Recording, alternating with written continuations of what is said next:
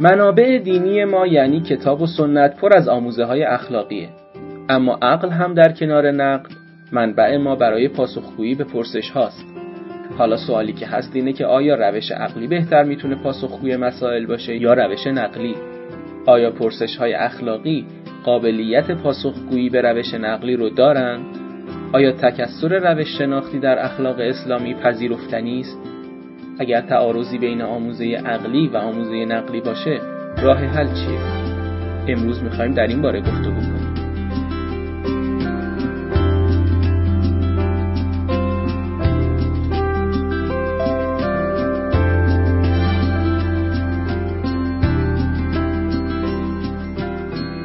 به نام خدا.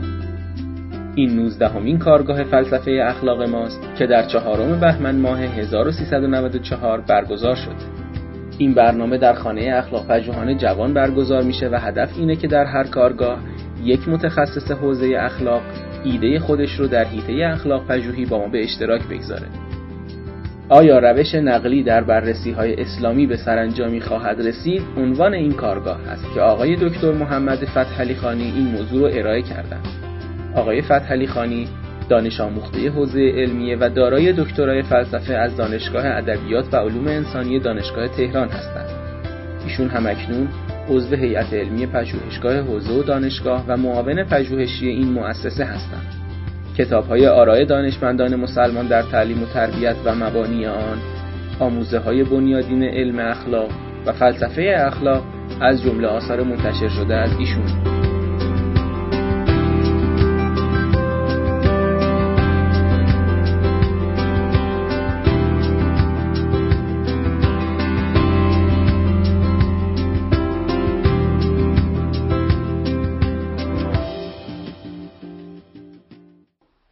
خوشبختم که در نظر دوستان خانه اخلاق پژوهان جوان هستم البته از جدید آقایون نور پیر نکده تابانه ولی خب در این حال نشاط جوانی هم محفوظه. شاید که موفق از بخشایی که فصولی که گفتن مثل بحث تفضیل و ثواب و عقاب های شگفتانگیز اینها وزرا عبور کردن به خاطر این بود که من ازشون خواهش کرده بودم که بیشتر بر مقدمه متمرکز باشم. مقدمه ای که جناب آقای آدمزاده نوری نوشته به کاری که من در نظر داشتم انجام بدم یعنی در واقع در خدمت دوستان یک بحثی رو مطرح بکنیم با هم یک هماندیشی درباره رو انجام بدیم. خیلی خوب میآمد. به خصوص اون جدولی که آقای نصراللهی کشیدن روی تخته. اگر به خاطرتون مونده باشه من از اون جدول در بیان مقصود خودم استفاده می‌کنم. خب اون که یه نکته هم قبل از شروع بگم این عنوانی که جنابالی و دوستانتون به این نشست دادید با اون عنوانی که من دادم فرق می‌کنه. با کتاب سازگارتر عنوانی شما دادید برای نیست اینجا ما به سرانجام برسونیم. یا روشی به سرانجام رساندن استفاده از منابع اسلامی در اخلاق رو در واقع بیان بکنیم. بیشتر در مقدمش هست. ببینید ما به طبع اینکه تلقی من از اسلام و شاید از هر دینی این است که یکی از اجزای اصلی هر دین و به ویژه اسلام جنبه اخلاقی اونه طبعا همیشه در طول تاریخ به منابع دینی مراجعه شده و ما هم مراجعه می‌کنیم برای اینکه آموزه های اخلاقی رو از کتاب و سنت دریافت بکنیم. یک نکته مهم در این خصوص همین مطالبی است که آقای عالمزاده نوری مطرح کردن و اینکه این کار رو باید به شیوهی روشمند انجام داد و تلاش هم کردن که نقاطی رو که می شود پژوهشی روش شناسانه برای استنباط آموزهای اخلاقی از کتاب سنت انجام داد اونا رو شناسایی بکنن بعدش هم خودشون مبادرت به تحقیق در بکنن. اما قبل از این هم یه بحثایی هست. و اون بحث این هستش که اساسا همونطور که در مباحث علم دینی این روزها مطرحه که آیا می شود آموزه هایی رو که علل اصول موضوع و محمولشون موضوع محمولی که از شاخه های دانش های بشری است. انتظار داشت که از متن دینی پاسخی درباره اونها گرفت. خب از کرانه های دوردست خیلی راحت میشه شروع بکنی و اهمیت مسئله رو به صورت به نظری بزرگ نمایی شده نشون بدید فرض بفرمایید که در علم فیزیک. خب در علم فیزیک راجع به ماده راجع به حرکت راجع به انرژی صحبت میشه تحقیقاتی شده و اصطلاحاتی وجود داره. و مکاتب مختلفی که در دانش فیزیک پدید آمدن آموزه هایی رو در اختیار بشر قرار دادن. حالا آیا می شود از متن دینی انتظار داشت که درباره همون موضوعات به ما تعالیمی بده آموزش هایی بده؟ ممکنه کسی دیگه میشه. کمان که هستن کسانی که چه چیزایی هم میگن. فقط یه خود از اون دور دست شروع کردیم که معلوم بشه بالاخره جای سوال هست. سوال سوال مطرحی چرا چنین سوالی به ذهن ما خطور می‌کنه؟ علت اینکه این پرسش شما به ذهنمون میاد هستش که حداقل بدون انتظار نداریم که دین درباره طبیعت به این مفهومی که در علم فیزیک بحث می‌کنن برای ما سخنی بگوید. انتظار نداریم یعنی این مطالبه ای نداریم. ممکن کسی بگه خب این در اصل یک تربیت خاصه. یک امر منطقی فلسفی محدومی نیست. ممکن در یک فضای دیگری کسی تربیت بشه از این چنین توقعی هم داشته باشه. انتظار اینکه درباره طبیعت به همون مفهومی که در علم فیزیک بحث می‌کنن به ما آموزه هایی رو بدهن. خب حالا حلش کنیم اینو؟ بالاخره بریم ببینیم که در متن درباره طبیعت به همین مفهوم با استفاده از مفاهیم همین مفاهیمی که در مکاتب فیزیکی هست یا مفاهیمی نظیر و بدیل اینها درباره طبیعت به ما چیزی می‌گوید یا نمی‌گوید راهش طبعا اینه دیگه. نزدیکترین راه اینه که به خود متن مراجعه کنیم ببینیم چیزی داره در این باره یا نداره.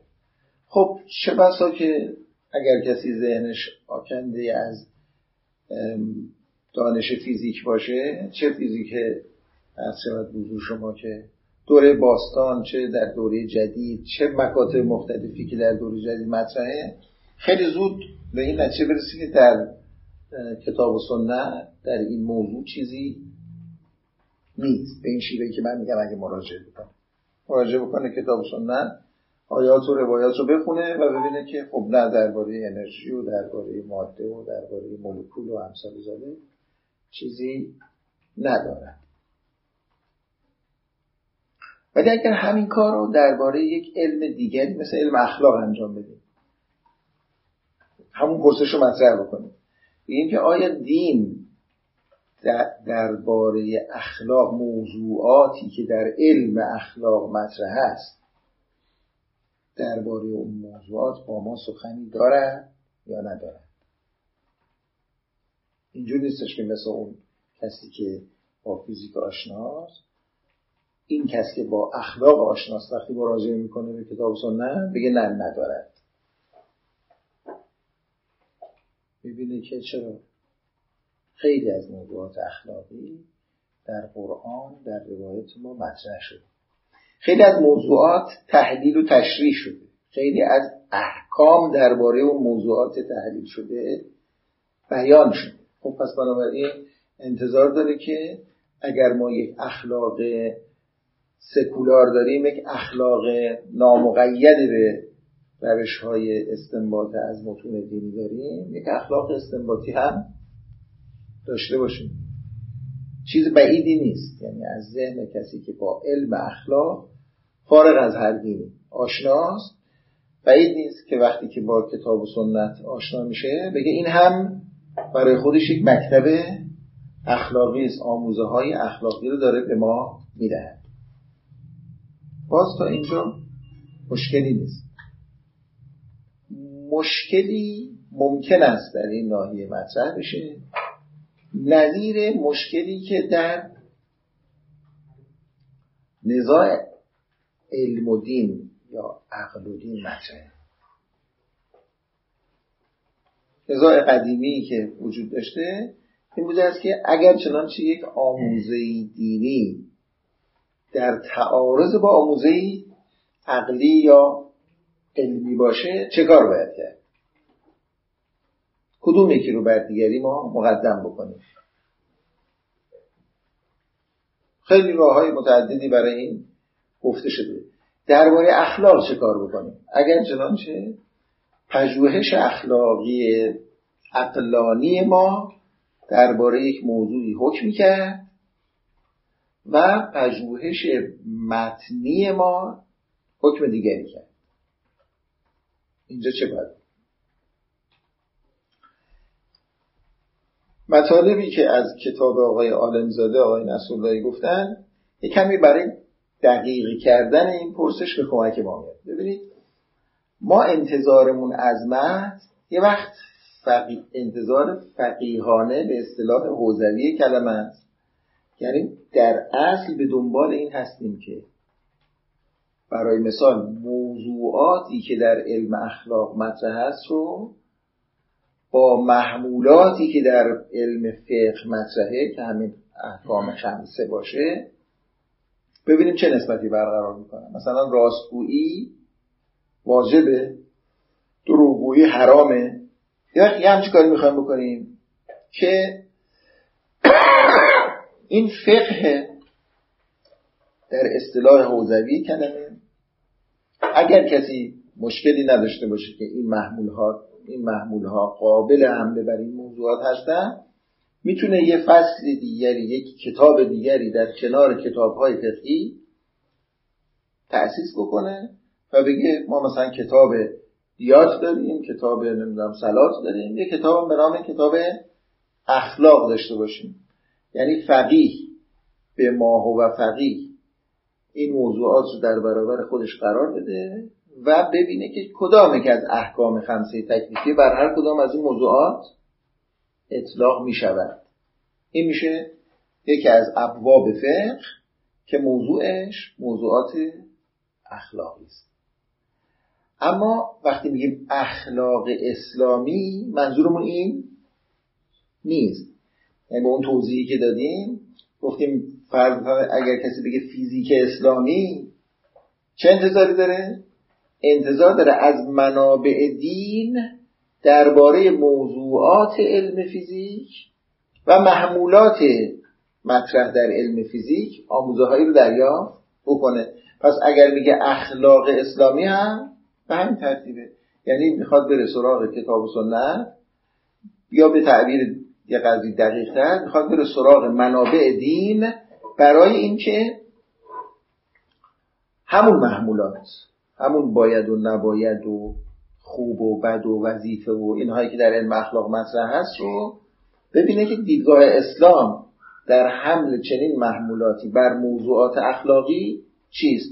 آیا موردی مثلا هست که در علم اخلاق غیر دینی راجع به فعل الف گفته شده باشد که خوب است و اسلام بفرماید که بده یا احیانا اگر چنانچه بخواد نظام اخلاقی اسلام رو اکتشاف بکنه از منابع اسلامی بالاخره باید اولا این رو پاسخ بده که چنین توقعی از متن وجود دارد.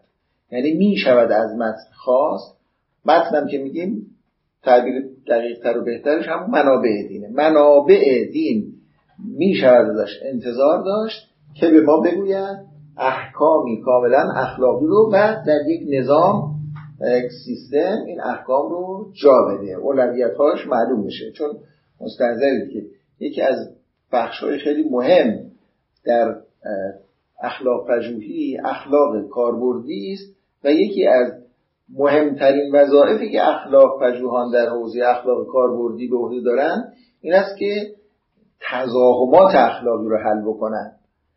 یعنی در مواضعی که تزاهمی رخ می‌دهند بین دو حکم اخلاقی با تحلیل هایی که صورت میدن راه حل عرضه بکنن برای خروج از یک چالشی که پدید آمده. خب اگر که شما سیستم اخلاقی یک مکتب رو داشته باشید اولویت های او رو می‌شناسید و وقتی اون اولویت ها رو بشناسید می‌توانید در مواقع تضاهم تعادل و تراجیح ویژه خودتون رو داشته باشید و از تضاهم خلاصی پیدا بکنید. پس اخلاق کاربردی اسلامی اگر بخوایم داشته باشیم باید نظام اخلاقی اسلام رو داشته باشیم. و اگر بخوایم نظام اخلاقی اسلام رو داشته باشیم باید قائل بشیم باشیم به اینکه از منابع اسلامی از منابع می شود احکامی نظیر و بدیل همون چیزی در اخلاق اقلانی استنباط می شود و در واقع به دست داده می شود به دست آمد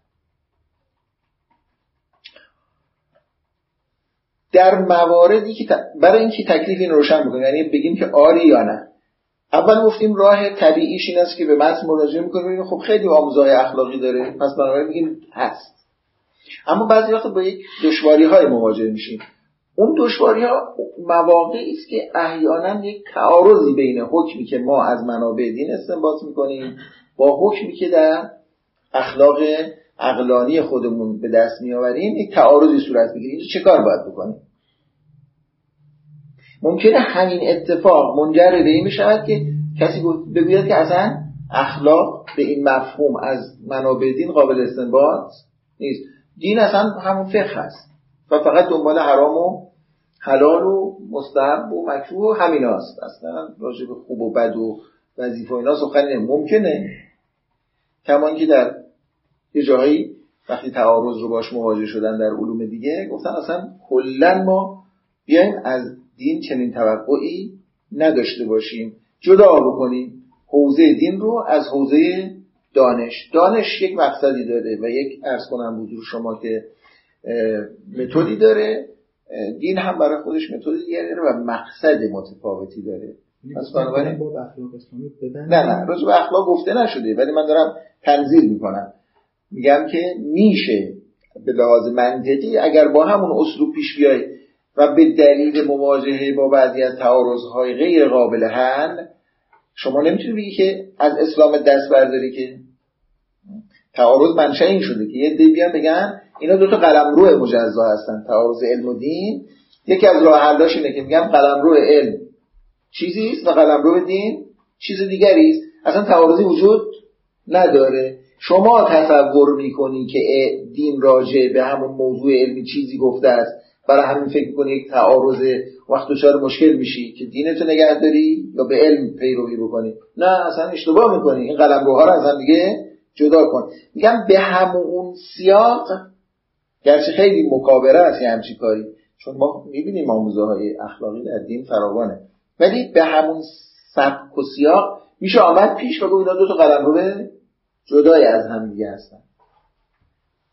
برای ما که چنین مکابره نداریم و نمی کنیم بیشتر سوالمون رو اینوری می‌کنیم. به که بگیم که مثلا با مسئله تفکیک قلم رو اخلاق و دین چه بکنیم چون قائل ظاهرا نداره بیشتر بگیم که چگونه تعارض رو حل بکنیم. اگر تعارضی رخ داد. باز یه مثال من می‌زنم. میرم در واقع در کرانه وای نیستن و اینکه مسئله خیلی در واقع آشکار و شفاف بشه.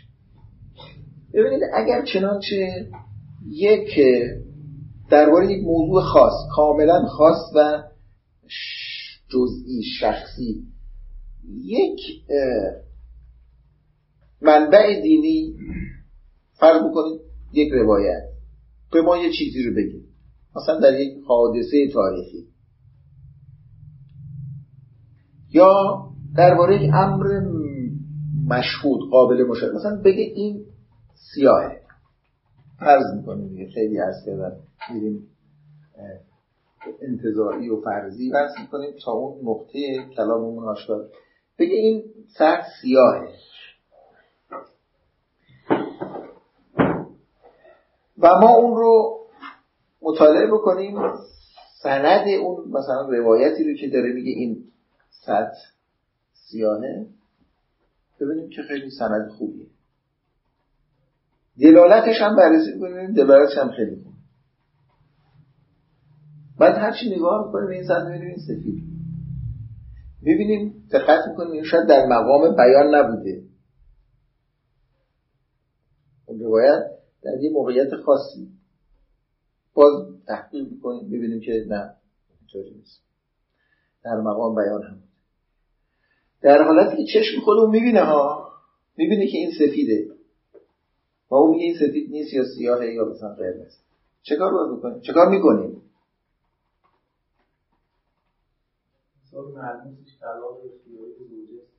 خب حالا من می‌خوام همینجوری در واقع خیلی آمیانه بحث بکنم.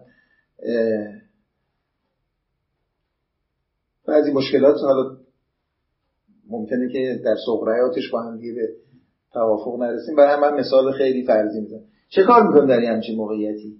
همه اون چیزایی در متد استنباطی هست همه رعایت می‌کنیم. می‌بینیم که روایت سندش خوبه دلالتش خوبه در مقام بیان بوده همه چیز جوره. ما مثلا خواب نیستیم نشه نیستیم هیچ چی چی چی راویا همه در حالت چیز بودن هیچتون در حالت سکر نبودن همشون در حالت هوشیاری بودن. انگیزه و دایه بر کذب نداشتن. حواسشون مثلا مشکل نداشته و و و سره و همه جور تمام بودن. حالا چیکار می‌کنیم ما؟ ببینید قطع یه چیزی نیستش که دستوری باشه که. شما این فرض من رو نگاه کنید. در این فرض شما چه چه حال احساس خواهید کرد؟ شما روایت رد می‌کنید. ولو اینکه ولو اینکه. هر روایتی در موضوعات ابواب مختلف فقهی اگر انقدر در واقع پاستوریزه به دست ما رسیده باشه که همه چیزش درست باشه قاعدتا اون رو به این سادگی نمیذاریمش کنار. بهش ترتیب اثر میدیم حالا یه روایتی در یه موضوعی مثل این که امری محسوس است. به ما رسیده همه اون ویژگی ها رو در بالاترین تراز ممکنه خودش واجده. اما ما اون رو می‌زنیم کنار. و اخذ به مشاهده خودمون می‌کنیم. یعنی میگیم که نه این سفیده یعنی میگیم روش های عادی بشری که قابل اطمینان و وسوخ هستند حتی در برابر یک روایتی با این همه قوت و با این همه واجد شرایط بودن تقدم دارن. بازم تکرار می‌کنم خیلی خیلی فرضی این مثالی که من می‌زنم. منتها به این منظور یه همچین مثالی می‌زنم که ماهیت قصه رو تشخیص بدیم. ماهیتا یک موضوع و محمولی که در حوزه امور مشهود و با استفاده از قوای طبیعی ما باید داوری بشه اگر از مسیر نقل بیاد و ما فرزن یه حکمی با استفاده از همین قوای طبیعیمون داشته باشیم در رو تردید نداریم حتما این رو بر رو مقدم می‌کنیم ولی اینکه اینها در متدهای خودشون هر دو به تکافؤ رسیدن. این یعنی در سیستم خودش که همین مشاهده و مقابله هست همه دقت ها رو ما کردیم دیدیم این استاندارد تمام داره 20 اونم همینطور دیدیم اونم 20 ولی اینکه از این جهت در هر کدوم در سیستم خودشون خیلی خیلی معتبرن اعتبار بالایی دارن. ولی این تکافو باعث نمیشه به اینکه بگیم ما از فعلا سکوت می‌کنیم فعلا توقف می‌کنیم. نه ما حتما اونی رو که در عهده و اختیار خودمون هست اون رو می‌گیریم اخذ می‌کنیم و به اون ترتیب اثر میدیم و اون روایت رو با یه محمل های دیگریش داشت می‌کنیم میذاریمش کنیم این از کجا ناشی شده؟ از این ناشی شده است که ما برای هر موضوع محمولی یک روش و متدولوژی به صلاح بل داریم. اصالتا برای بعضی از موضوع معمول ها باید به شیوه خاصی عمل کرد از متد خاصی استفاده کرد. همین مسئله رو شما بیه اگر چنانچه ما بریم در برابر کسی بنشینیم که مدعی امامت. مدعی امامت. و به ما چنین بگه. یک امر خیلی خیلی واضحی رو که ما میبینیمش او به ما بگه که خلاف اون رو بگه. چیکار می‌کنیم؟ اگر خیلی به اون به ادعای او مبنی بر امامت و معصومیت جلو رفته باشیم و اطمینان پیدا کرده باشیم هی دنبال محمد میگردیم بگیم که حتما آقا یه منظور خاصی دارن. مثلا یه استعاره یک نوع ارز کنم شما که نصیحتی مورد نظرشون هست. یه جوری می‌خوایم یه محمل پیدا بکنیم بگیم که خلاف نمیگه که امام معصوم که همچین مثلا خطای آشکار فاحشی نمی‌کنه. این مسئله شنان قوتی داره وقتی ما همه رو تست می‌کنیم می‌بینیم قوای خودمون سالمه. عرض شود شما که در محیط عنصری نیستش که باعث اشتباه ما بشه. همه اینا رو که تست می‌کنیم انقدر قوت این زیاده که همونجا ممکنه که اصلا تجدید نظر بکنیم در باور خودمون به اون کسی که مدعی است. میگیم که نه این پس معلوم یه جایش خرابه. این مدعی مدعی کاذبه. کما اینکه همینطوری هم بوده دیگه خیلی وقتا کسانی که تردید داشتن درباره مدعیان نبوت و امامت با یک موضوعاتی که برای خودش محرز و مسلم بوده مواجه می شدن و اگر می دیدن که احوا و امثال زاله اون طرف رو به سمت دیگری خلاف این امر محرز برای خودشون می‌بره حکم کردم اینکه این کذاب دروغگو دنبال منافع خودشه و امثال پس موضوع محمول ها به ما دیکته می‌کنند که از چه روشی درباره پاسخ گفتن به مسائل استفاده بکنیم. خب اگر اینجوریه پس چگونه است که ما درباره بعضی از موضوع محمول ها که علل اصول با یک متدی غیر دینی خارج دینی عقلی به اصطلاح داوری می‌شوند به دین رجوع می‌کنیم. چه چیزی مبرر رجوع ما به دین می‌شود؟ درباره چیزی که علل اصول باید به روشی بروندینی دربارهش داوری کرد. چه می شود که مثلا راجع به یه فرض کنید علمی مانند علم روانشناسی یه دی می‌گویند که روانشناسی اسلامی. اونی که موجه یه همچین مراجعی هست این است که ما در اون حوزه خاص برای خودمون یک نقیصه معرفتی رو شناسایی می‌کنیم.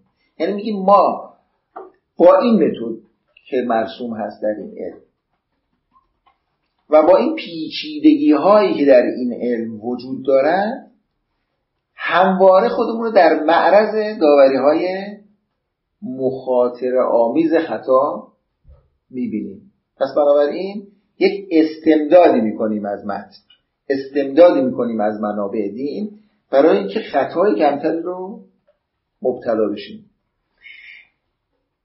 پس عرض من خلاصش اینه یعنی اون نکته که انتقالش اگر موفق بشن برای من مهمه و بعد نظر دوستان رو می‌خوام بشنوم همین که موضوع و محمول هایی که در یک مسئله مطرح هست در یک پرسش مطرح هست متعین می کند روش پاسخگویی به پرسش را.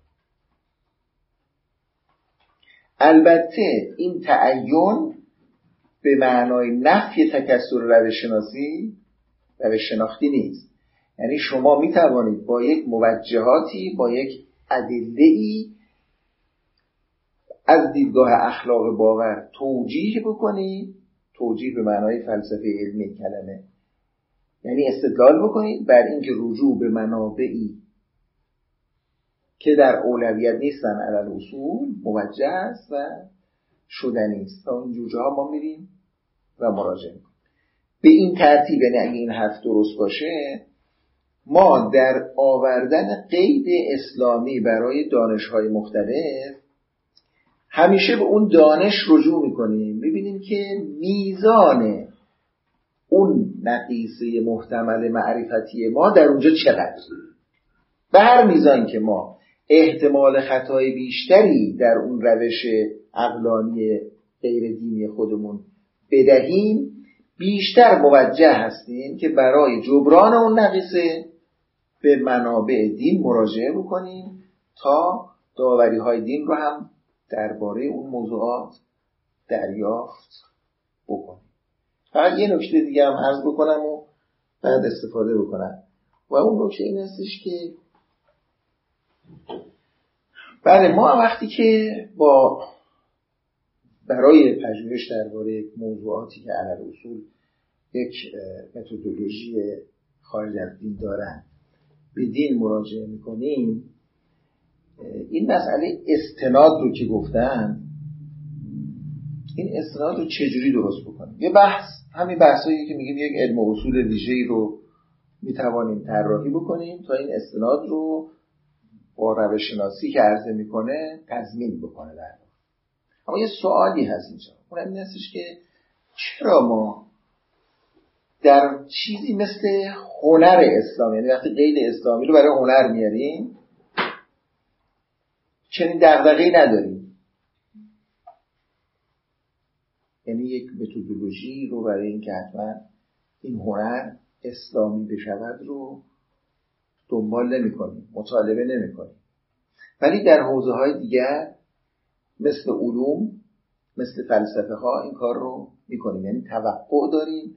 اگر چنانچه کسی می‌گوید درباره موضوعی مثل مثلا فرض بفرمایید که وحدت وجود اسلام چنین می‌گوید و چنان نمی‌گوید هر سندی رو که میگه هر مستندی رو که عرضه می‌کنه اون رو سند شناسی هم بکنه دلالت شناسی هم بکنه. ولی درباره هنر اسلامی چنین دغدغه‌ای نداریم. یه معلفه هایی رو در یک محصول هنری می‌بینیم که در اتمسفر اسلامی در واقع تولید شده و میگیم که این اسلامیه خیلی هم مته به خشخاش نمی‌گذاریم. اما اگر در موضوع وحدت وجود یک کسی با استناد به یک روایتی خواست اینکه بگه که وحدت وجود حق است یا باطله برام میگیم روایت ببینیم چیه؟ ببینیم چیه؟ یعنی دقت بکنیم ببینیم که سند داره یا نداره. دلالتش رو بسنجیم ببینیم که دلالتش به این استفاده که شما می‌خوای بکنی می‌خوره یا نمی‌خوره. چرا؟ این فرقش چیه؟ بله. موضوعی مطرح میشه که الان حالا فرض من فلسفه مطرح می‌کنم قبلش کد علم کلام بحث کرده مثلا مباحثی مثل این در حرف جدیدی که زده میشه غالبا مثلا چند طبقه رفته بالا تا یه اندازه پخته شده. توی هنر اسلامی می‌خوایم با چی بزنیم این سری مهارت داریم سری مفاهیم دینی توی ذهن خودمون هست همون میگیم خب حالا توش مثلا نماز مطرح شد چیزی نیست که سنجیده حالا بفرمایید. نظرم میاد که این کار میشه اتفاقا یعنی انجام میشه. چون که ما در مورد مجسمه سازی نقاشی کردن این حرفا هم روایات داریم هم بحث کردن آقایون توی فقه. و واقعا نظر خودشون گفتن که مثلا تصویر حلال حرامه در چه حلال حرامه اتفاقا اتفاقا میفته و همونجا باز وقتی ما کسی بگه آقا نقاشی کشیدن حرام هست سری میگه آقا به چه دلیلی و روایتش رو می‌خوایم بررسی می‌کنیم و اون کاری که تو فقه مقاصد محرمه این حرفا مطرح میشه. خب حالا بفرم دوا نمیشه خطکش میشه. فقه میشه خطکش برای هنر. خودش فقه چیزی به هنر اضافه نمی‌کنه اما تو اخلاق کاملا متفاوت فقه محتوا میده به اخلاق. درست. حالا اون مطلب شما رو در واقع من می‌خواستم با مطلب ایشون مرتبط بکنم ولی قبلش بگم ببینید ما شما برید سراغ اون هنرهایی که تلقی این است اینا هنرهای اسلامی هستند. دیگه مورد اتفاق هست مثلا فرض بفرمایید که خط سلس کاشیکاری. خب اینا رو همه میگن چه مسلمان چه غیر مسلمان اشاره می‌کنن به اینا به عنوان هنر اسلامی. میگن هنر اسلامی اینه مثلا فرش ایرانی یکی از مصادیق هنر اسلامی هست. کسی هم خدشی نمی‌کنه. نمیگه خب شما اسلامی میگید بر اساس چی؟ امام میفرموده مثلا چه فرش خوب زیبایی. محمول زیبا رو بر این هم کرده یا معصومی گفته. چنین چیزی که نیستش. هیچ کسی هم مطالبه اینو حتی نمی‌کنه. شاید چون هیچ ردی وجود نداره یعنی چی هیچ ردی وجود هیچ کسی امکان نکرده مفهومی مثلا. خب همین اتفاقی که پیش میاد اومده درباره بعضی از مصادیق هنر اسلامی چرا به این راحتی درباره یک ولو اینکه محدود باریک باشه درباره اون اتفاق نظر وجود داره. اما درباره علوم چنین اتفاقی نمیفته. یعنی اتفاق نظری نیست. مثلا همین موضوع وحدت وجود توحید اصل و اساس اسلامه. یه تفسیر ویژه ای از این توحید در نزد عرفا و برخی از فلاسفه پدید آمده بهش میگن وحدت وجود. این تفسیر از وقتی که رخ نموده یعنی خود رونمایی شده در جهان اسلام همیشه محل نزاع بوده همیشه محل محل چه نزاعی؟ همین امروز هم مطرح از یه طرف یه میگن قائل به این ارز کنم بزرگ کافر است. از یه طرف کسانی می‌گویند که اصلا حقیقت و جوهره توحید رو همونا فهمیدن. همونا که قائل به این وحدت وجود هستن. تفاوت در این که مقوله هنر از مقوله احساس. هیچ اثر هنری یک گزاره مشخص رو شما ارائه نمیده که بر معرفت شما بیافزاده هر اثر هنری در درجه می‌خواد که من که اینو آفریدم چه حسی نسبت به چه کسی دارم یا به چه چیزی دارم. اما توی گزاره های معرفتی شما همواره یک موضوع چه اینجور است.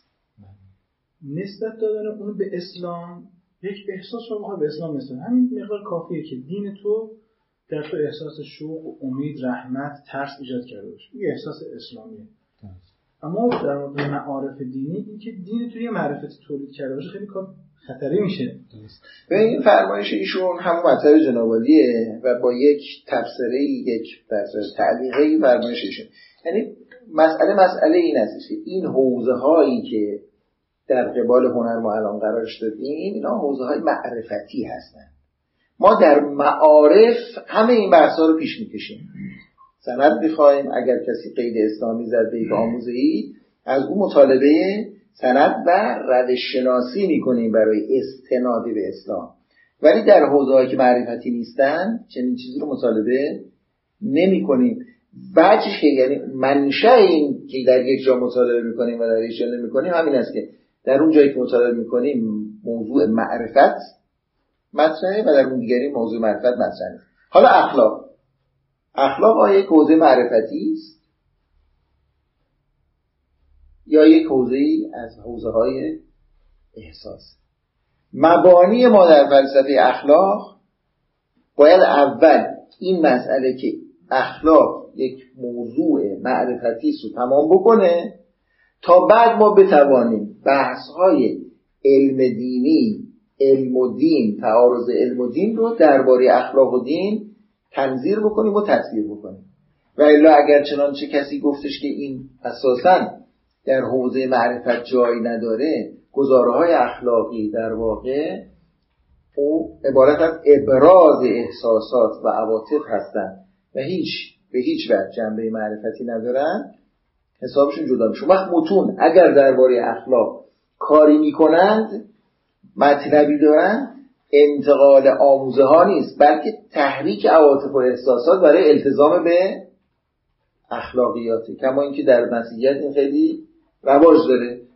مثلا فیلسوفان جدیدی که تحت تاثیر ویتکنشتاین بودن بعضیشون گفتن به اینکه مثل بریتویت تصریح داره. میگه که مسیحیت اون گوهر اصلیش اخلاقه. مطمئن به چه معنا؟ به این معنا که می‌خواهد انسان رو اخلاقی تر بکنن. دین اصلا اینجوریه. دین اینجوریه. و اخلاق چون این اخ... می‌خوام. مسیحیت چون این اخلاقی کردن انسان رو از طریق مفهومی و واقعیتی به نام عشق پیروی می‌کنه موفق ترین ادیان است. و در نتیجه او بر سایر ادیان ترجیح دارد. اصلا هیچ نمیگه درست و نادرست و این مثلا اخلاقش سودمندتر است. هم حتی نمیگه. اخلاق مسیحی از اخلاق بودایی یا از اخلاق اسلامی سودمندتر به معنایی که در فایده گرایی میگیم. از این حرفا نمیگه. فقط میگه که این در اخلاقی کردن انسان موفق یعنی همون تحریک عواطف و احساسات و جهدهی به عواطف و احساسات رو بهتر انجام میده. پس بنابراین دین برتر است یا دین قابل التزام احساسات هم باشه بازم می‌تونیم بگیم این پیش ورود که بحث حوض یه بحث مفصلی چقدر روایت داریم که علتش چیه چه چیزهای باعث خب اون یه بحث اخلاقی نیست بحث روانشناختیه معرفتی نیست بله. بحث احساسات اما دین توش محتوا داره. لزوما اینجوری نیست که ما بگیم فقط اگه حوزه معرفتی شد می‌تونیم به دین مراجعه کنیم. اگر حوزه احساسی هم شد شما محمول ها رو در نظر بگیرید. ببینید وقتی میگیم که یک فعلی خوب است یا یک ملکه خوب است وقت داریم یک ادعای معرفتی می‌کنیم میگیم یه واقعیتی در عالم هستی هست. ما داریم از او خبر می‌دهیم با محمول خوبی. یا هست که نه میگیم مثلا چنین چیزی ما معرفتی رو نمی‌خوایم انتقال بدیم. می‌خوایم شما رو وادار بکنیم به نیکوکاری. درست؟ می‌خوایم عواطفی مثل فرض بفرمایید که درونگری تعمل حزن و امثال اینا رو در شما ایجاد بکنیم بله میشه راجع به این یک پژوهش روانشناسانه کرد. و ممکن هم هست که دین درباره همین موضوع از منظر روانشناختی به ما چیزهایی رو بگوید. وقت اون می‌شود بحث علم و دین و موضوع موضوع روانشناسی می‌شود موضوع اخلاق دیگه نیست. یعنی اون محمول ها تعیین کننده است. خب من ارزم همین بود. در واقع عرض بنده در سه جمله قابل تلخیصه. یکی این که گزاره ها به تناسب موضوع محمولشون روش شناسی و متدولوژی هایی رو در اولویت قرار می‌دهند. دوم اینکه این روش شناسی هایی که در اولویت قرار می‌گیرند نافی استفاده از روش شناسی دینی و رجوع به منابع دین نیستند اما به میزان این به میزانی که در معرض خطا هستند و در معرض عدم اطمینان هستند توجیه کننده رجوع ما به منابع دین برای داوری درباره اونها هستند. و سوم یه نمونه فقط ازش گفتم بسیاری از مباحث بنیادین فلسفه اخلاقی باید دربارش داوری کرد تا بتوانیم بحثایی که من از کردم در موضوع اخلاق و اسلام اخلاق و دین بیان کرد و تصویر کرد و بحث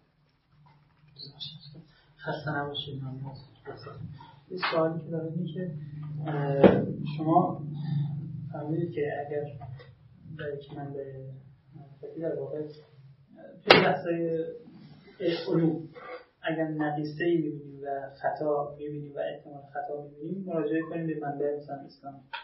برعکسش هم همینجور قبول دارید. یعنی ما الان به توجه به اینکه همینجور داریم دور میشیم از منشأ صدور آیات و روایات این حرفا و هرچی دور میشیم مشکلاتی ایجاد میشه فهم ما توی تلقی ما. اگر که حالا همین احساسی اینو داریم که خیلی از روایات شاید از دست رفته باشه مشکلاتی پیش بشه فهم ما دچار دگرگونی شده بشه پس به علوم دیگه مراجعه کنیم و به تعبیر بعضی از شاید نمی‌دونم تعبیر ناظر و همین هست یا نیست دقیقا که تعاضد منابع بشود. این حرفا این رو از این طرف هم میپذیرید ببین از این طرفش به لحاظ فلسفه فقه و فلسفه دین در بین مسلمانان شیعه حل شده است. یعنی همیشه علمای ما قائل هستند به اینکه عقل یکی از منابع دین است و همیشه در فهم منبعی که کتاب و سنت باشه عقل به منزله قرینه خارجی است. قرینه لبی تفسیر متن. عقل به عقل همین احکام زنی عقلی هم در عمل همین نقش رو ایفا می‌کنن. وقتی میایم روی خصوص احکام فقهی البته همیشه احتیاط هست. یعنی فقهای ما احتیاط می‌کنن. ولی در فهم متن اون جاهایی که نمی‌خوان فتوا بدن همیشه این پیشرفت های دانش باعث میشه به اینکه فهم خودشون رو از من در واقع دستکاری می‌کنن تغییرات بدن. اصول گفته میشه که زنونی اگر که خارج از این مطلب هست حتی زنونه که زن معتبر باشه زن خاص باشه. زن خاص باشه. بله. خب حالا اگر که این مطلب شما میفرمایید این دیگه به زن خاص و غیر خاص کار نداره. میگه که شما همین که یک مطلب بیشتری در جای دیگه یا مکمل حتی بیشتر نه مکملی جای دیگه می‌تونید پیدا کنید همین کفایت می‌کنه. برو سراغش. ولی اینکه هیچ امام معصومی هم نگفته باشه که می‌تونی بری سراغ همچین در مثل تجربه های چیزی که از کار تجربه می‌کنم بعد یک گزارشی میدن که آقا مثلا این اینجوری هستش. آیا ما که مسئله دینی می‌تونیم بریم این کار انجام بدیم؟ مخصوصا یه چیزایی مثل بحث مشاهده ای که این سفید سیاه این حرفا خیلی روشن و واضحه.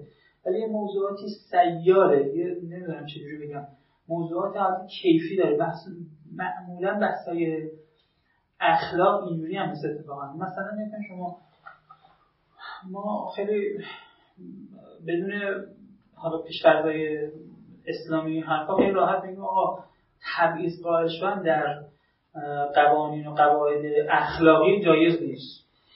اگر راستگویی هست اگر مثلا باید راست بگی دیگه فرق نمی‌کنه طرف چی باشه. ولی وقتی میایم توی موارد اسلامی می‌بینیم که اتفاقا فرق می‌کنه. اینکه طرف چی باشه در اینکه مثلا حالا به دشمن مثلا شما بله. راستگویی نداری. بله بله. در بله. موقعی که در مزان خطری مثلا. و ضمن اینکه شما بعدش هم یه گسترش می‌دید دیگه دشمن دشمنه دیگه. حالا مگر ذمی که در چیز باشه دیگه بعد بقیه‌شون که خارج هستن همشون اینجوریه از اینجا شما خیلی از آقایان فتوا دادن که شما وقتی مثلا میرید کشورهای اونها هیچ لزومی نداره که اون قولی که دادید که آقا من به قوانین شما عمل می‌کنم عمل و این حکم فقهیه. خب همین می‌خوام بگم که این حکم از اخلاق اسلامی چی میگه؟ اخلاق اسلامی اینجا جدا کردن شسته خیلی سخته. ولی اخلاقی که همینجوری آدم بدون فارغ از این بکنه میگه که نه هیچ تبعیض قائل نشد یعنی شما حکم فقهی هم خیلی از قیود و شرایط باید جمع بشه تا اینکه به شما جواز عدول از این حکم اخلاقی رو بده. یعنی حکم اخلاقی هم اگر چنانچه یافته وجدانی عقل طبیعی بشر هست اون هم حتی قنیت داره برای فهم همین روایاتی که بهش استناد میشه که میشه مثلا در برابر کفار حربی خدعه کرد نمی‌دونم چه کرد چه کرد. در, در اونم همین. حد حد حد حدود او و حدود و سقور او رو همین همین وجدانیات اخلاقی ما که علل فرض ما درباره اونها تردید نداریم. یعنی قائل میشیم که اسلام هم اصل اولیش درباره راستگویی خوب بودن صدق است به ما تکلیف می‌کنه در فهم خودمون در اونجا هم حد اقلی رفتار بکنیم. یعنی اینجور نباشه که به سادگی حکم وجدانی اخلاقی خوب بودن صدق رو بذاریم کنار. تا جایی که می‌توانیم باید صادق باشیم. مگر اینکه مسائل دیگری پیش بیاد؟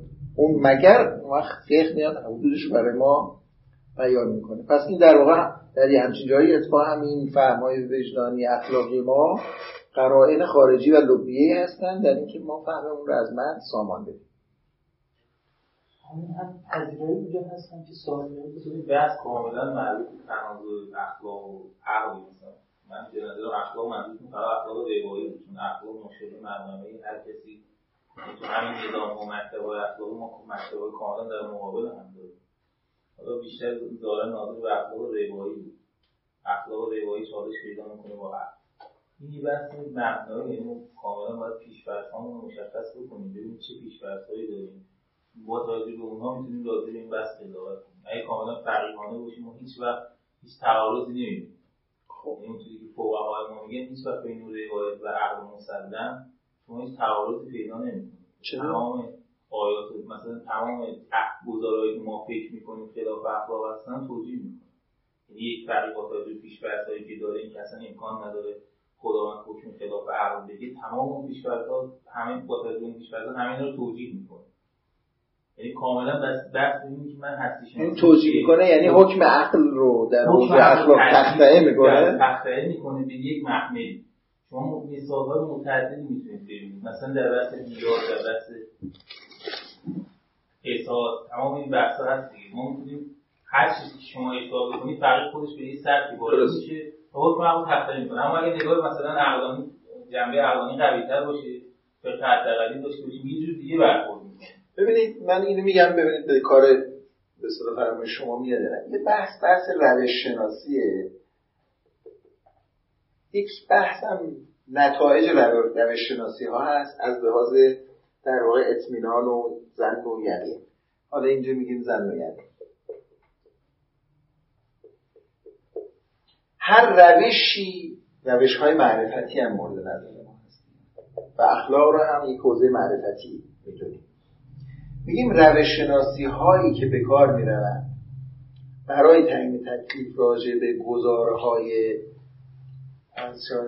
شما علمی یا اخلاقی این روش شناسی ها یه محصول نتیجه دارن از زن و این محصول ها قابل مقایسه هستن یعنی مراتب دارن. یه متری شما می‌تونید بذارید و اینا رو اندازه گیری بکنید. اون متر ممکنه همون در اون کاوی شما باشه. بگید آقا من با استفاده از روش شناسی ارز کنم شما دینی فقهی مثلا حالا یا اصولی به مفهومی که امروز گفتن درباره اینکه آیا این گزاره صحیح هست یا نیست به یک حدی از یقین یا مثلا زن می‌رسه. از یک روش شناسی غیر ارز کنم حضور شما دینی هم استفاده می‌کنید. درباره اون هم یک حکمی می‌کنید. مثلا فرض بفرمایید درباره روش نقلی. به جای روایی هم شما گفتی نقلی من بیشتر به کار در, در با استفاده از متدولوژی نقلی در خصوص این گزاره به از صد فرض بفرمایید که به هفتاد درجه از اطمینان رسیدن. و در روش شناسی در اعمال روش شناسی عقلی. برای همین گزاره به فرض بفرمایید که 80 رسیدن. خب اینجا اینا همدیگه رو در واقع یه کمک می‌کنن و تایید می‌کنن. اما اگر که این یکی اینجوری شد نقیز این گزاره نقیز این گزاره از این روش شناسی به دست آمد. و میزان و درجه اطمینان من 80 بود. اینجا چیکار می‌کنن؟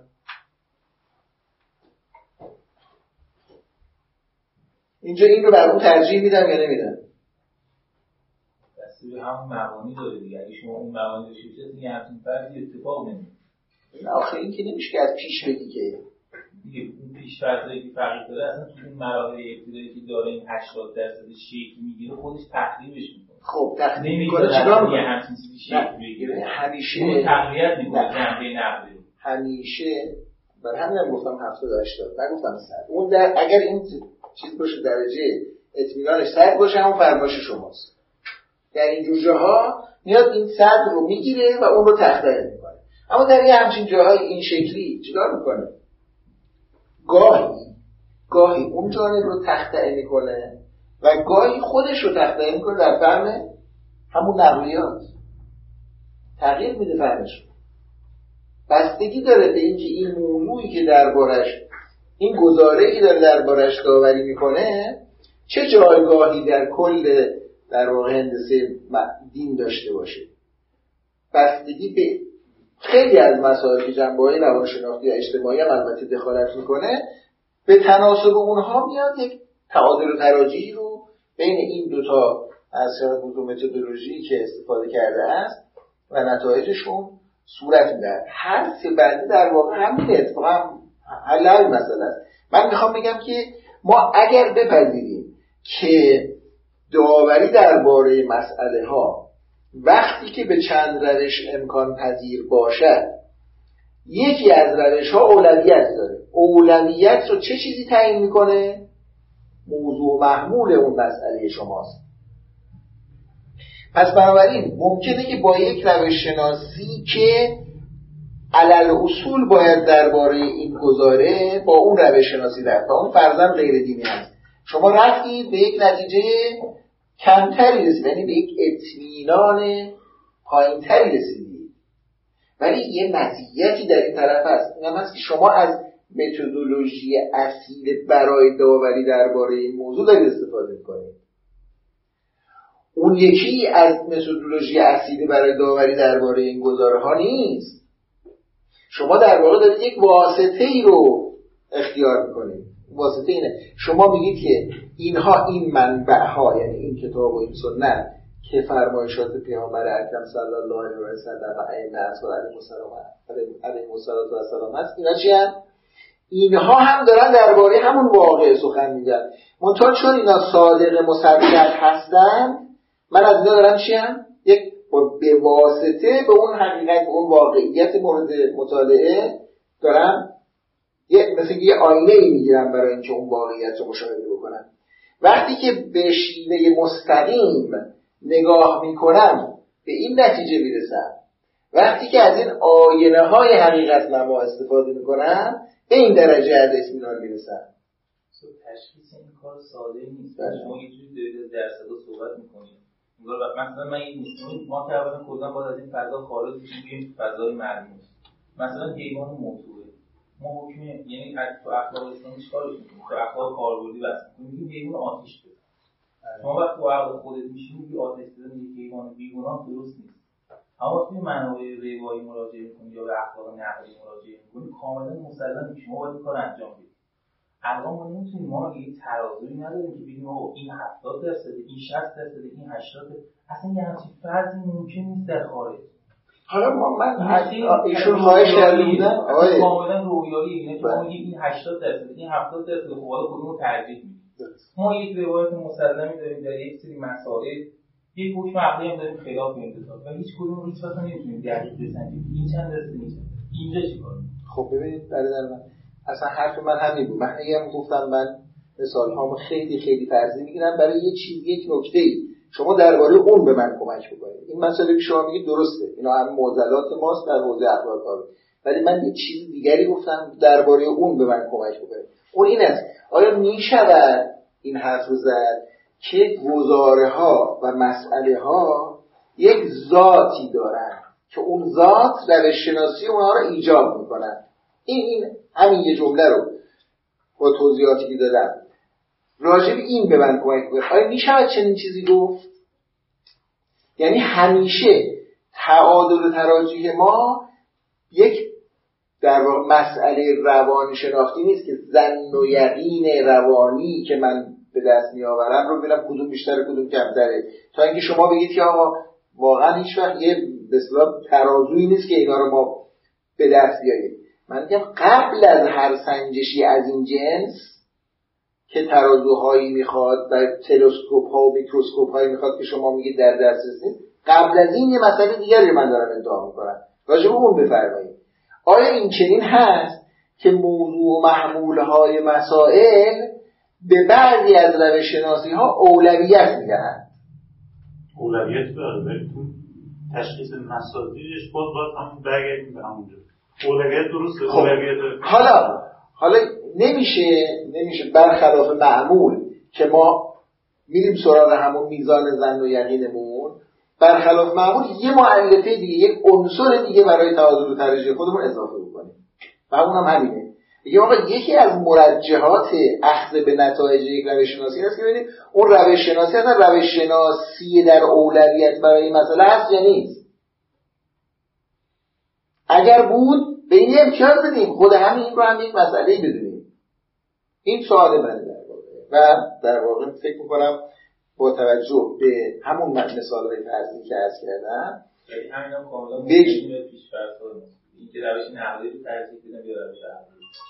یعنی کدوم یکی از این دو روش توی بحث اخلاقی مقدم باشه؟ کاملا مبتنی به پیش‌فرض‌هایی که من دارم همینطوره.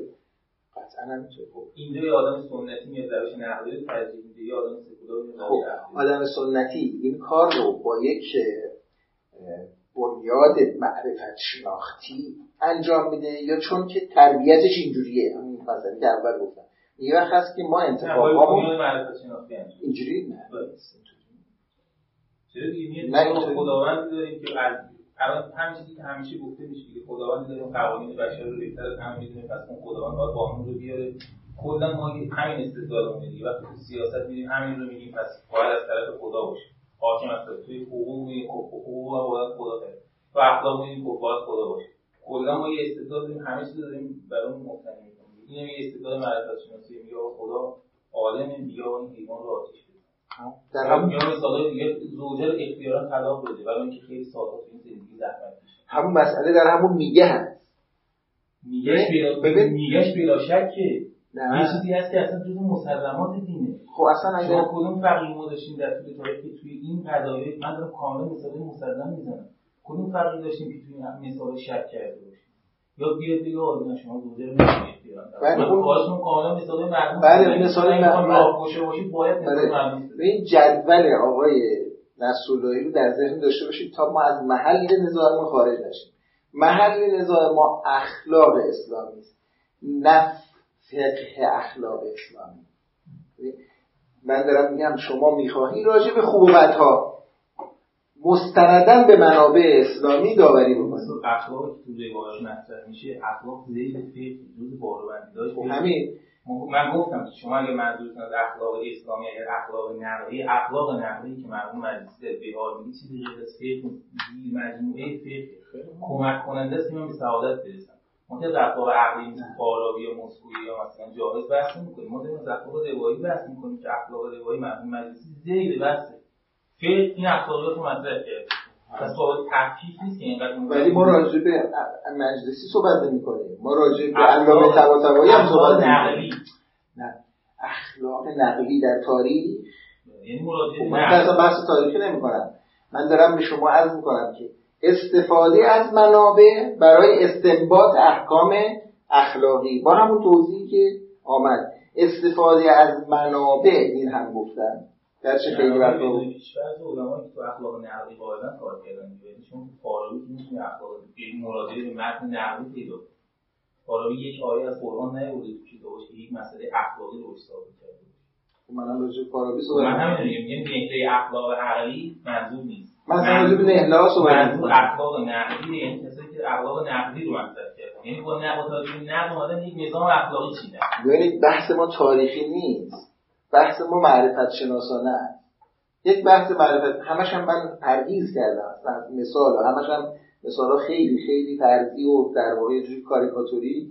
برای خاطر همین من اصلا بحث تاریخی ندارم. بحث معرفت شناختیه. در تاریخ یک اتفاقاتی افتاده. ما ما می‌خوایم در اخلاقی رو از اخلاقی داریم. من یک تحقیق بین کسایی که تو اخلاق نقلی کار می‌کنن و اخلاق رو مراجعه به نقل می‌دونن این تحقیق درست نیست. شما اخلاق ما می‌خوایم همون علما کسایی که اخلاق نقلی قائلن اصلا غیر از فقه تحقیق نکردن. مثلا میگم هم هم توی مثال هم که میگید مثلا طلاق دادن یک زنی که توی این کار این مسئله اخلاقی فارابی بوده نه. یک آدمی که اخلاق اخلاقی داره یه کاری یه مثلا توی میگن طلاق دادن زن مجاز هست این امکان انجام بدید ولی آیا به لحاظ بوسی حالا به لحاظ اخلاقی آیا شرایط خاصی هست که دیگه این کار انجام نده؟ من میگم همین که ما یک ما یک مورد بتونیم پیدا کنیم بگیم که توی اخلاق اسلامی. خب اونم می‌خواد شرایطش به نقل مراجعه کنی دیگه. شما بهار رو باز می‌کنی ببینید که شرایطی نداره. حالا توضیح فلان شخص در تاریخ طلاق داد اختیار. زید طلاق داد اختیار. آقا زید مگه همسایه زینب رو طلاق نداد؟ پیامبر قبل؟ طلاق داد اختیار اون شرایطی هم که شما ببینید ما مشکل همینه که تو عقل اخلاق عدالت رو رعایت کنیم. بعد میریم سراغ متون روایی همین ایدلی رو می‌بینید که صد تا قید ازش خارج شده. صد چیز خارج از این ایدلی پس ما نمی‌تونیم بگیم بله ما در ما با توجه به اخلاق روایی ایدلی و برنامه متقوا داریم عدالت داریم. عقوب العقود داریم به عقودتون وفادار باشیم هم مثل طالبات بودن. پس نمی‌تونیم بریم در کشور مثلا خود رو رد کنیم. میگیم آقا این استثناءاتی که در همون اخلاق روایی که شما مطرح می‌کنید همون آیات روایات این استثناءها وجود داره. پس باز ما یک نزاع بی انجام داریم.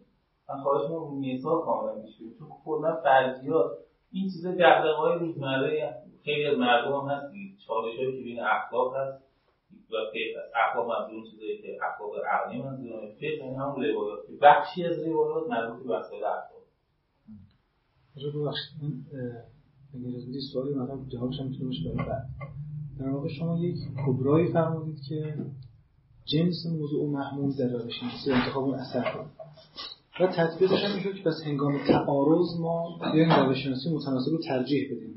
برای ترجیحی درصدی از نقش قائل خب تو هر دوتا اگه بخوایم خدشه کنیم به این شکل توی اون کبرای ابتدایی شما استدلال بر اینکه واقعا جنس گزاره ها روش شناسی میتنبد غیر از اون مثالتون که نیاوردید.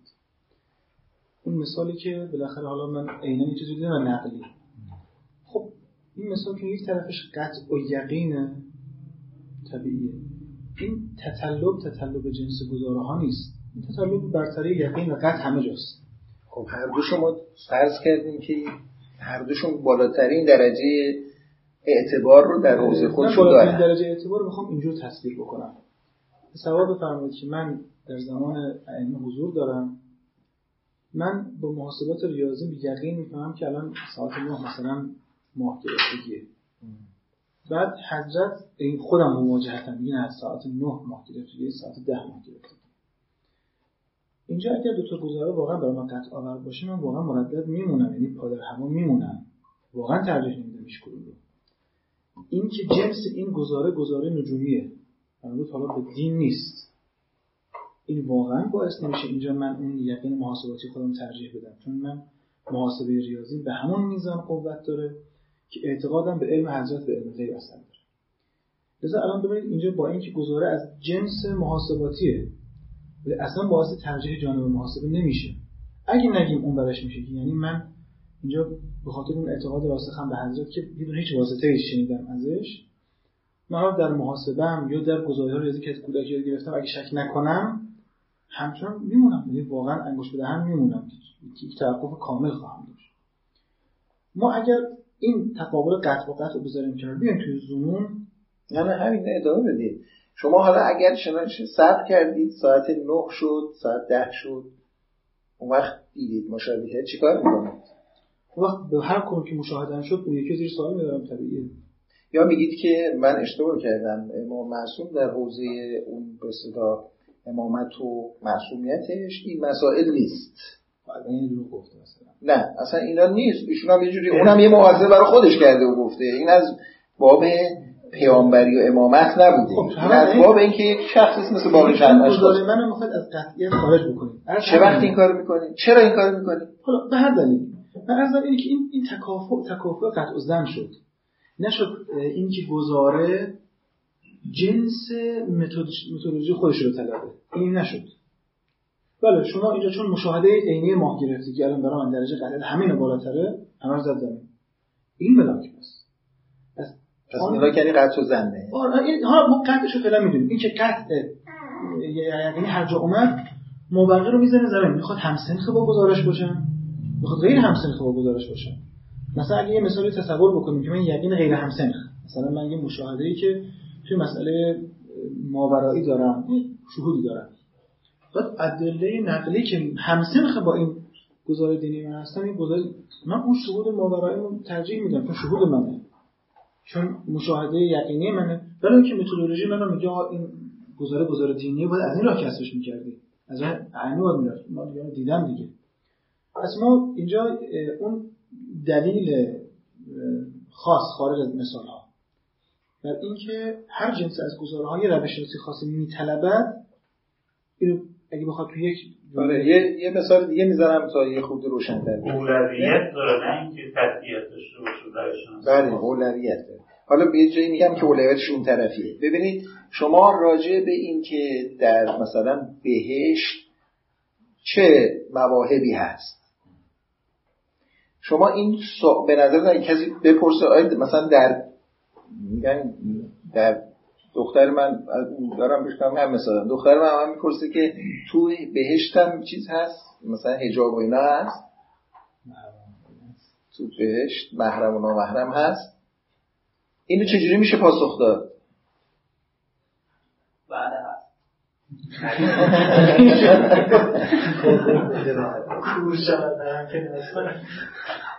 چجوری میشه پاسخ نه روش شناسی پاسخ به این پرسش چیه؟ روایت. خب دیگه حتما باید ما به کلام خدا مراجعه بکنیم و بعدش هم روایت دیگه. این موضوع محمولی رو تعیین می‌کنه متعین می‌کنه دیگه. نه همینجا. چرا؟ اگه شما چرا متعین؟ دارتون بود. یعنی شما با من پدرش سه دو دو صبر کن من یه شهودی کرده دیدی که هست. اصلا بدون مراجعه به روایت پاسخ دادید شما قطع بکنید که من درباره شهود خودم و مبادی شهود خودم اگر روایت قطعی یا آیه ای داشته باشیم که دلالتش قطعی هست درباره او تردید می‌کنم. یعنی تسهیلات شیطان. آره چون این قطعی تره هم پس نه نه نه. چون قطعی تر فقط این نیست. چون چی؟ چون علل اصول به همچین به صلاح قلم روی که مثلا بهشته من دسترس علل اصول من دسترس ندارم. این علل اصول تو توی قطع شما خیرخ ایجاد کرد. اگه این این احتمال نباشه. شهودتون یقین داشته باشید. واقعا بازم جانب روایتون می‌گیرید. من خیلی خواهش می‌کنم دوستان بحث رو کاملا معرفت شناسانه کاملا بحث معرفت شناسانه این زن و یقین رو اولا منم البته با تسامح راجع به زن و یقین حرف زدم. اما که بحثایی که باید باز کردیم بحث زن و یقین معرفت شناختی و زن و یقین روان شناختی است. بحث من اگر بخواد در جای خودش بیسته باید از زن و یقین به عنوان زن و یقین معرفت شناختی. یعنی مقتضاهای متدولوژی ها چیست؟ منطقا. منطقا مقتضای اونا چی؟ اون وقت اگر این زن و یقین رو به این معنا بگیرید همواره قبل از این که اون زن و یقینی که در اونجا می‌گیرید برای تعادل و تراجی خودتون استخدام بکنید یک عنصر دیگر رو هم باید دخیل بکنید. نمیگم این مثل شرط لازم میمونه کلا اون رو می‌زنه کنار. چون این خیلی حرف بزرگیه. یعنی خیلی می‌بره ما رو شبیه می‌کنه به ابن رشدیان لاتینی و اینا که خیلی عقلگرا بودن. منم اونجوری فکر نمی‌کنم. ولی یه عنصری وجود داره اون همین است که میگه که اگر چنانچه یک روش شناسی محصولی معرفتی به شما می‌دهد که روش شناسی در اولویت برای اون حوزه معرفتی است این یک امتیاز داره. و این رو باید همیشه لحاظ بکنید اون وقت زن و یقین معرفتیش رو هم زن و یقین معرفت شناختیش رو هم میسنجید. یکی از مشکلاتی که ما داریم این هستش که خیلی وقتا عناصر اجتماعی و فرهنگی و تاریخی رو با موضوعات کاملا معرفت شناختی خلط می‌کنیم. ما وقتی یک فتوای مشهوره. فتوایی که مشهور شهرت داره شهرتش هم مثلا خیلی بالا هست برخلاف اون نمی‌تونیم بیاندیشیم. خیلی وقتا میگیم این قطعیه. فتوا رو قطعی قلم داد می‌کنیم در حالی که اگر چنانچه تبار شناسیش بکنید ببینید بالاخره اینم برگشت به چیه خبر واحد داره. یعنی خبر متواتری پشتوانش نیست. خبر واحده. وقت ما خبر واحد که قطعا تو محاسبات معرفت شناختی نتیجه زنی می‌دهد رو یقینی داد می‌کنیم. یا فتواهایی که دوستمون میگن. من اصلا پرهیز می‌کنم از اینکه تو اون حوزه که شما مثلا بحث وارد بشم. چون اون وقت خیلی بین مباحثی که من الان دوست دارم از همفکری دوستان استفاده بکنم با مباحث تاریخی و در واقع اخلاق نگاری های مختلفی در سنت اسلام پدید آمده مخلوط خواهد شد. و من می‌خوام این کار نشه. من فقط سوالم کاملا معرفت شناسانه است. ولی این است که آیا یکی از عناصری که در مقام تعارض یا تنافی بین نتایج عقلی و دینی از منابع دینی به دست میاریم وجود یکی از عناصر ترجیح دهنده می‌تواند عبارت از این باشد که محصول یه طرف سنخیت داره تعبیر سنخیت داره در بکارگیری برای پاسخگویی با اون پرسش اینو یه قضیه تحمل بکنید اگر حالا مثالهایی که ایشون زد مثالهای خوبی بود. مثالهای نظیر این که بتونه یه فضا رو برای ما روشن بکنه که آیا همچنین چیزی رو به صورت جامعه و صدا فراگیرش گفتن چه لوازمی داره چون هنوز هم ممکن لوازمش کاملا بر من معلوم نباشه خودتون من معتقدم به اینکه تا به حال سهم بحث های عقلیه در حوزه اخلاق ادا نشده. یعنی ما خیلی از حوزه های اقلانی رو در متدولوژی فقه شیعی می‌تونیم بهش راه بدیم. در حالت که یه جایی به نام مستقلات عقلیه در علم اصولمون داریم از حوزه اخلاق استفاده کافی و وافی نشده. در حالتی که میشه. این یک ظرفیته.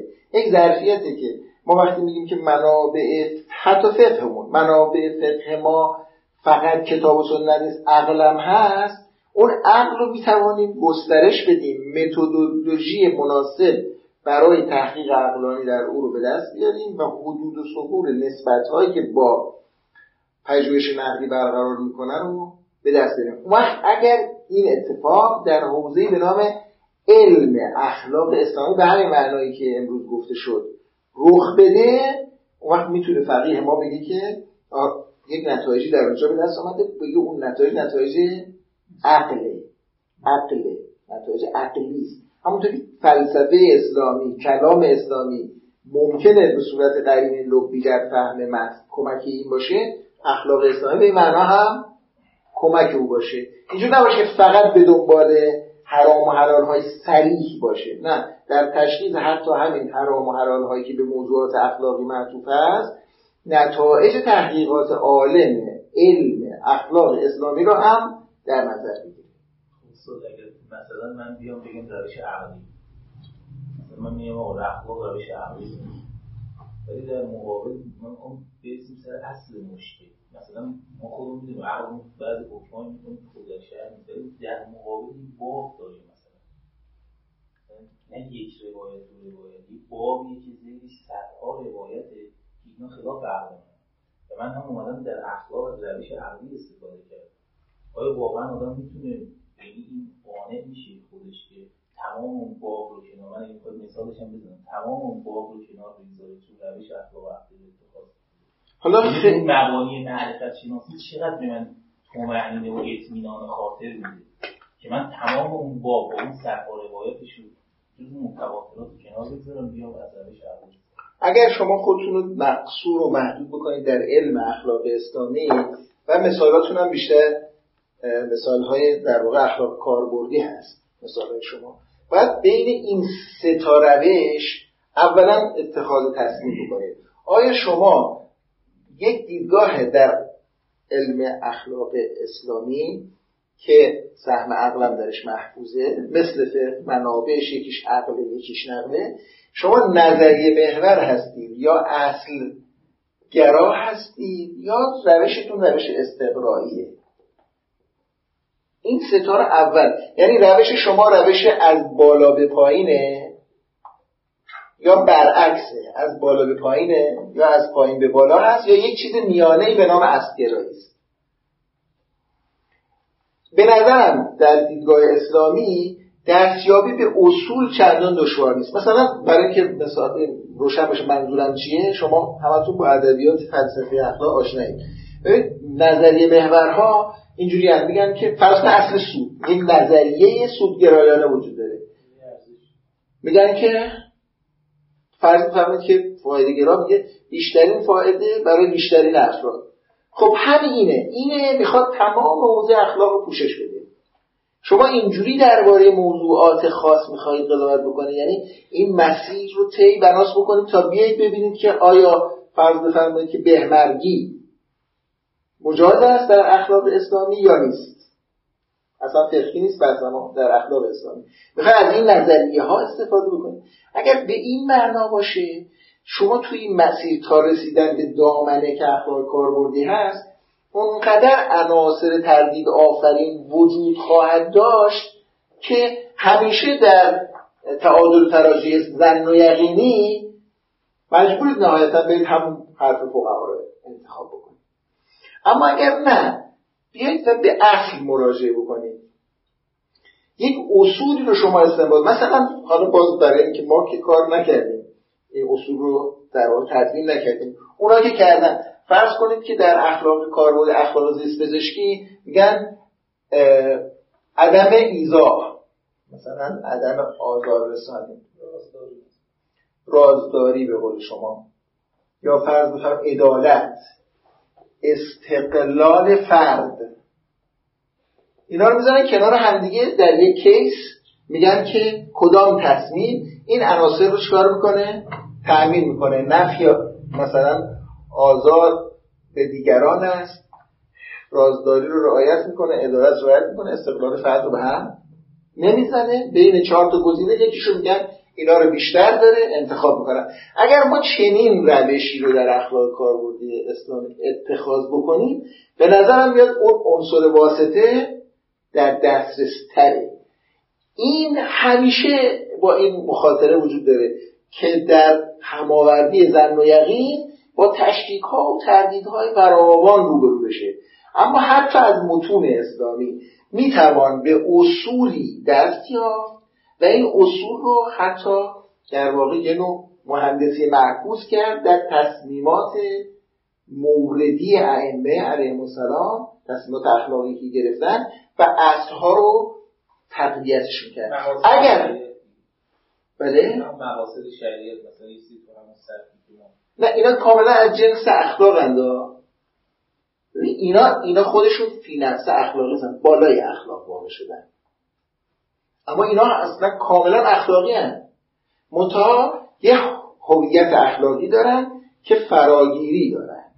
و اگر چنانچه شما به این اصول از منابع اسلامی دست پیدا کردید اون معاذده برای فقه رو مثلا اگر شما می‌خواید تصمیمات فقهی بگیرید به دست آوردید. در اخلاق کاربردی اینجور هم دیگه نخواهد شد که شما بگید که آیا مثلا فتوای مشکولی وجود داره پس بنابراین در تقابل مسلم هم فرض کنید با یک حکم اخلاقی هست و هیچ جور نمیشه اون رو تکونش بدید نه؟ بازم راه ببینید مثلا من میام تو اصلی میگم به اصل عدالت آیه قرآن داره بیاید و رو مثلا یه یه اصل اخلاقی مثلا. ولی میایم در تشخیص مصادیق می‌بینیم نه. اونجا باید چه کار کنیم اصلگرایی به من کمک نمی‌کنه. چون اصل چالش در مصادیق ما میگه مشکلات با زنان حالا من مثال دیگه نمی‌زنم ولی خود اصلگرایی کمکی نمی‌کنه.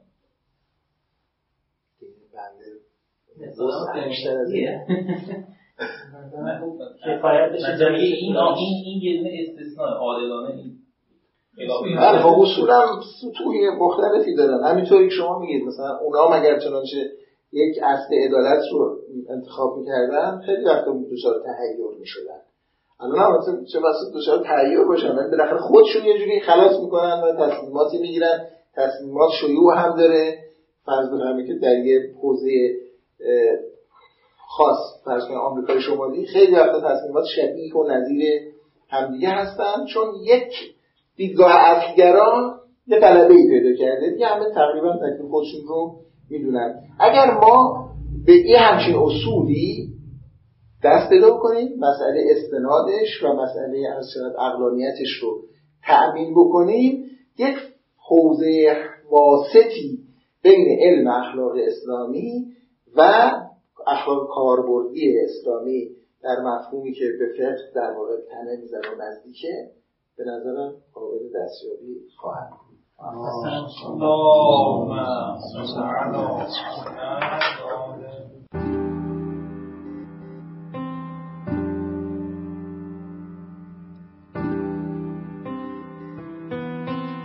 چیزی که شنیدید گزارشی شنیداری از یکی از برنامه های خانه اخلاق پژوهان جوان.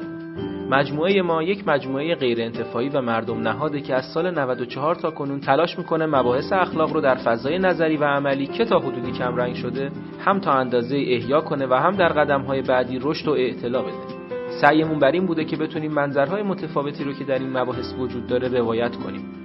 کارگاه ها، نشست ها و درس های اخلاق متعددی رو در شاخه های مختلفی مثل فرا اخلاق، اخلاق هنجاری، اخلاق کاربردی و اخلاق اسلامی به کمک اساتید خوبمون برگزار کردیم و به یاری خدا این روند ادامه خواهد داشت. اگر دوست داشتید با مجموعه ما آشنا بشید آدرس سایت ما ethicshouse.ir هست. می‌تونید اسم مؤسسه یعنی خانه اخلاق پژوهان جوان رو هم گوگل کنید. به اضافه این که می‌تونید ما رو در تلگرام، اینستاگرام، توییتر و آپارات با همین عبارت جستجو و پیدا کنید. رایگان بخشی در ساحت دانش از روز اول خط مشی مجموعه ما بوده و امیدواریم که با حمایت شما این روند ادامه پیدا کنه. اولین درخواست ما از شما اینه که اگر اشکالاتی دیدید چه در خود برنامه ها و چه در همین فایل های صوتی از کنارش رد نشید و حتما به ما منتقل کنید تا اصلاحش کنید. یا اگر پیشنهادی دارید مثلا استادی رو می‌شناسید که به نظرتون قابل استفاده میاد به ما معرفی کنید. اگر حس می‌کنید سرفصلی در این حوزه هست که لازمه بهش پرداخته بشه حتما ما رو در جریان بذارید. این کار رو می‌تونید از طریق ادمین کانال تلگرام یا لینک های دیگه ارتباطی که در سایت هست انجام بدید. همچنین از طریق لینک حمایت مالی در سایت خانه اخلاق می‌تونید پشتیبان ادامه یافتن این مسیر باشید. ممنون از محبت شما و خدا نگهدار.